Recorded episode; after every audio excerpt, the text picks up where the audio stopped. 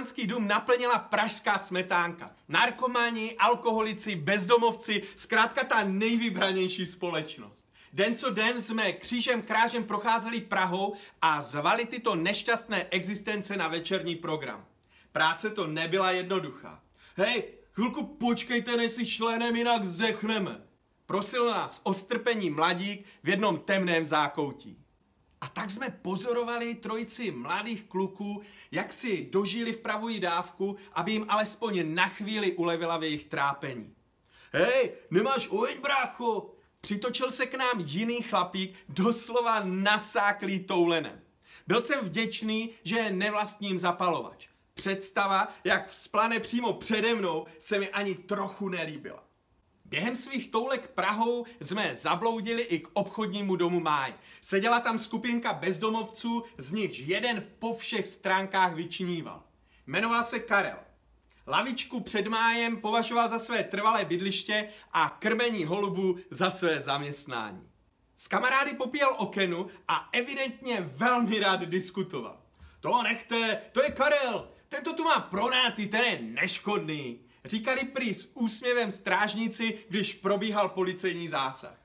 Během rozhovoru to vypadalo, že by se nechal pozvat. Nakonec ale couvl. Ten nejopilejší z jeho kamarádů ale rozhodně vstal a prohlásil. Já půjdu, jo? No, půjdu. On se vlastně Jarda vůbec nedokázal udržet na nohu. A tak jsme si ho s kolegou pověsili mezi sebe na ramena a potáceli se po národní třídě přes Václavák až k náměstí republiky. Motali jsme se ze strany na stranu, jako bratři z mokré čtvrti. Ačkoliv jsme se snažili udržet svého nového kamaráda v klidu, působili jsme v centru hlavního města velikánské pozdvižení. Neustále padal, rozkřikoval se, ze široka gestikuloval. Někteří se na nás jen dívali s odporem. Jiní nám nadávali, zahraniční turisti si nás fotili, zkrátka pořádná ostuda. Na druhou stranu, možná jsou dodnes mé fotografie zlatým hřebem nejednoho japonského fotoalba. Byl to nejdelší kilometr v mém životě a já neustále přemýšlel, jestli to má vůbec nějakou cenu. Konečně jsme absolutně vyčerpaní dorazili na místo. K mému údivu přišel i Karel. Můj kamarád Pavel Hošek ho přivedl podobným způsobem jako mi Jardu. Sál se naplnil rostodivnými postavičkami. Emoce z mnohých návštěvníků doslova stříkaly na všechny strany. Během filmu Dýka a kříž začal Jarda postupně střízlivit. Tomu ale vůbec nebránilo ve stále hlasitějších projevech a komentářích. Prosím tě, buď aspoň chvíli sticha a jenom se dívej. Snažil jsem se mu domlouvat stále dokola. Jasně, rozumím, v pohodě. Buďte ticho, buďte ticho. Když však ke konci filmu tvrdák Nicky Cruz z newyorského gangu Mau Mau plačíc naslouchá vyprávění o Ježíši, jak trpěl a vzal na sebe trest za naši vinu, aby nám dal možnost nového začátku, Jarda úplně skrotl a začal brečet spolu s ním. A když potom Nicky Cruz vyznává, že dává svůj život do rukou Bohu, modlil se spolu s ním i Jarda svou první modlitbu. A když pak po filmu hřímal svou vytříbenou češtinou američan Tom Lofton Hele, beranek boží, který snímá hřích světa a kapela hrála píseň o tom, jak nás Ježíš zachránil, vyskočil ze své židle i opilý Karel a začal tančit. Pavel Hošek a Tom Lofton mu v jeho křepčení asistovali. Žádný náznak pokání. Prostě ožrala si tam tančí. Co pak, nevidí, že na sebe jen strhává pozornost? Proč ho v té komedii podporuji? Říkal jsem si pohoršeně sám pro sebe a tato pachuť ve mně zůstala. Za několik týdnů jelo pár mých přátel navštívit bohoslužbu do Prahy. Pavel Hošek se v jednu chvíli postavil vedle solidního, hladce oholeného šviháka v obleku.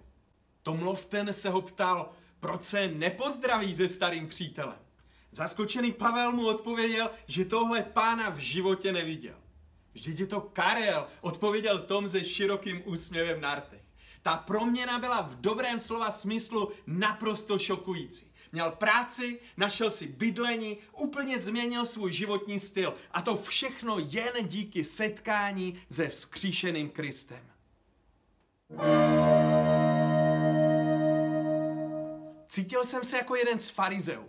Ti Ježíši vyčítali, že se kamarádi z hříšníky namísto toho, aby je řádně napravil. Pohoršené zděšení, ale ještě nikdy nikoho neproměnilo.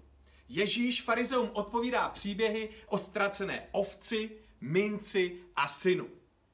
Aby se člověk změnil, potřebuje být nejdříve nalezen a získán. Potřebuje uvěřit ve změnu, potřebuje cítit podporu, potřebuje vědět, že v tom není sám. Že je tu někdo, kdo mu nabízí nový začátek a přenese ho přes všechna úskalí.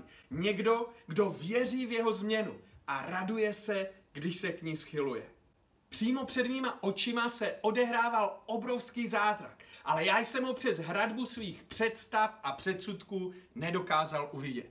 Měl jsem nalajnováno, jak by věci měly správně vypadat a uzavřel jsem Boha do krabičky svých představ. Do krabičky tak malé, že se v ní nedokázal ani pohnout. Tak tady se mi fakt nelíbí. Je to, je to hrozně... Tady se vůbec nedá hýbat. Puste mě. No tak. Samozřejmě Bůh ve skutečnosti není v takovéhle krabičce. On se omezit nenechá. Ale my svým farizejstvím můžeme omezit jeho jednání ve svém životě. Namísto nabízené radosti pak zažíváme smutek a zklamání. Moji přátelé ale dokázali uvidět, co je ostatním očím skryté a proto se hned ten večer začali radovat. Neviděli špinavého, zarostlého, smradlavého Karla, ale viděli Ježíše, jak na svých ramenou nese ztracenou ovci, kterou právě nalezl. Kdo z vás, máli sto ovcí a jednu z nich by ztratil, nezanechá těch 99 v pustině a nejde za tou ztracenou, dokud ji nenalezne. A když ji nalezne, vloží si ji z radostí na svá ramena, přijde domů, svolá přátele a sousedy a řekne jim, zaradujte se se mnou, protože jsem nalezl svou ovci, která se ztratila. Pravím vám, že tak bude v nebi větší radost nad jedním hříšníkem, který činí pokání, než nad 99 spravedlivými, kteří pokání nepotřebují. Prožívat radost je naprosto skvělé. Víte, co je ale ještě lepší? Vidět, jak se raduje Bůh a pocítit, jak se celé nebe raduje spolu s ním. Jen si to představ. Spolupracuješ s Bohem a víš, že celé nebe to sleduje s obrovským napětím. Pak je dílo završeno a je to jako výbuch. Nic se nevyrovná nebeské radosti. Zaradujte se se mnou, vyzývá pastýř své sousedy. Možná jsou v těžké situaci, možná neví kudy kam, možná prožívají svoji vlastní ztrátu. Ale ten den se rozhodnou všechno hodit za hlavu, odhlednout od svého pachtění a sdílet radost se svým přítelem. Okamžiku, kdy podlehnou této přejícnosti, si uvědomí, že jeho radost se stává jejich vlastní radostí. Radost sdílená s Bohem je o to víc nakažlivá. Neskutečně nakažlivá. Ta radost v sobě navíc nese proměňující moc. Pomáhá ti odhlednout od toho pomývého a zaměřit se na to trvalé, věčné. Ta vůně věčného vítězství tě ubezpečuje, že všechno pomíve, včetně těch největších obtíží, jednou skončí. Paradoxně tak zažíváš radost, i když pro ní nemáš žádný viditelný důvod. Je to bláznivé, ale zažít tento druh radosti je jako navštívit Boží srdce.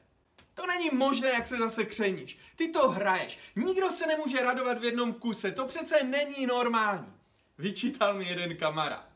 No, normální to asi není. Ale když si u toho, jak se raduje celé nebe, můžeš se mračit? Jak to vysvětlit někomu, kdo o nebeské radosti nemá ani ponětí?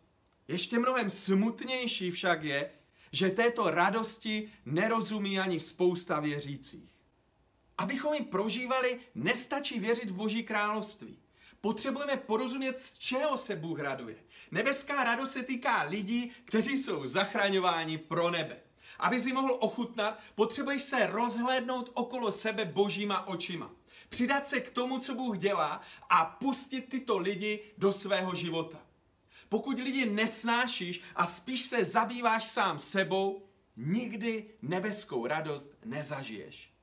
Jsou tvé dny šedivé? Nemáš důvod k radosti? Zjisti, z čeho se raduje Bůh. Spolupracuj s ním v jeho misi a sdílej s ním radost z jeho vítězství. Zažij, jak je nebeská radost nakažlivá a dokáže proměnit i ty nejšedivější dny.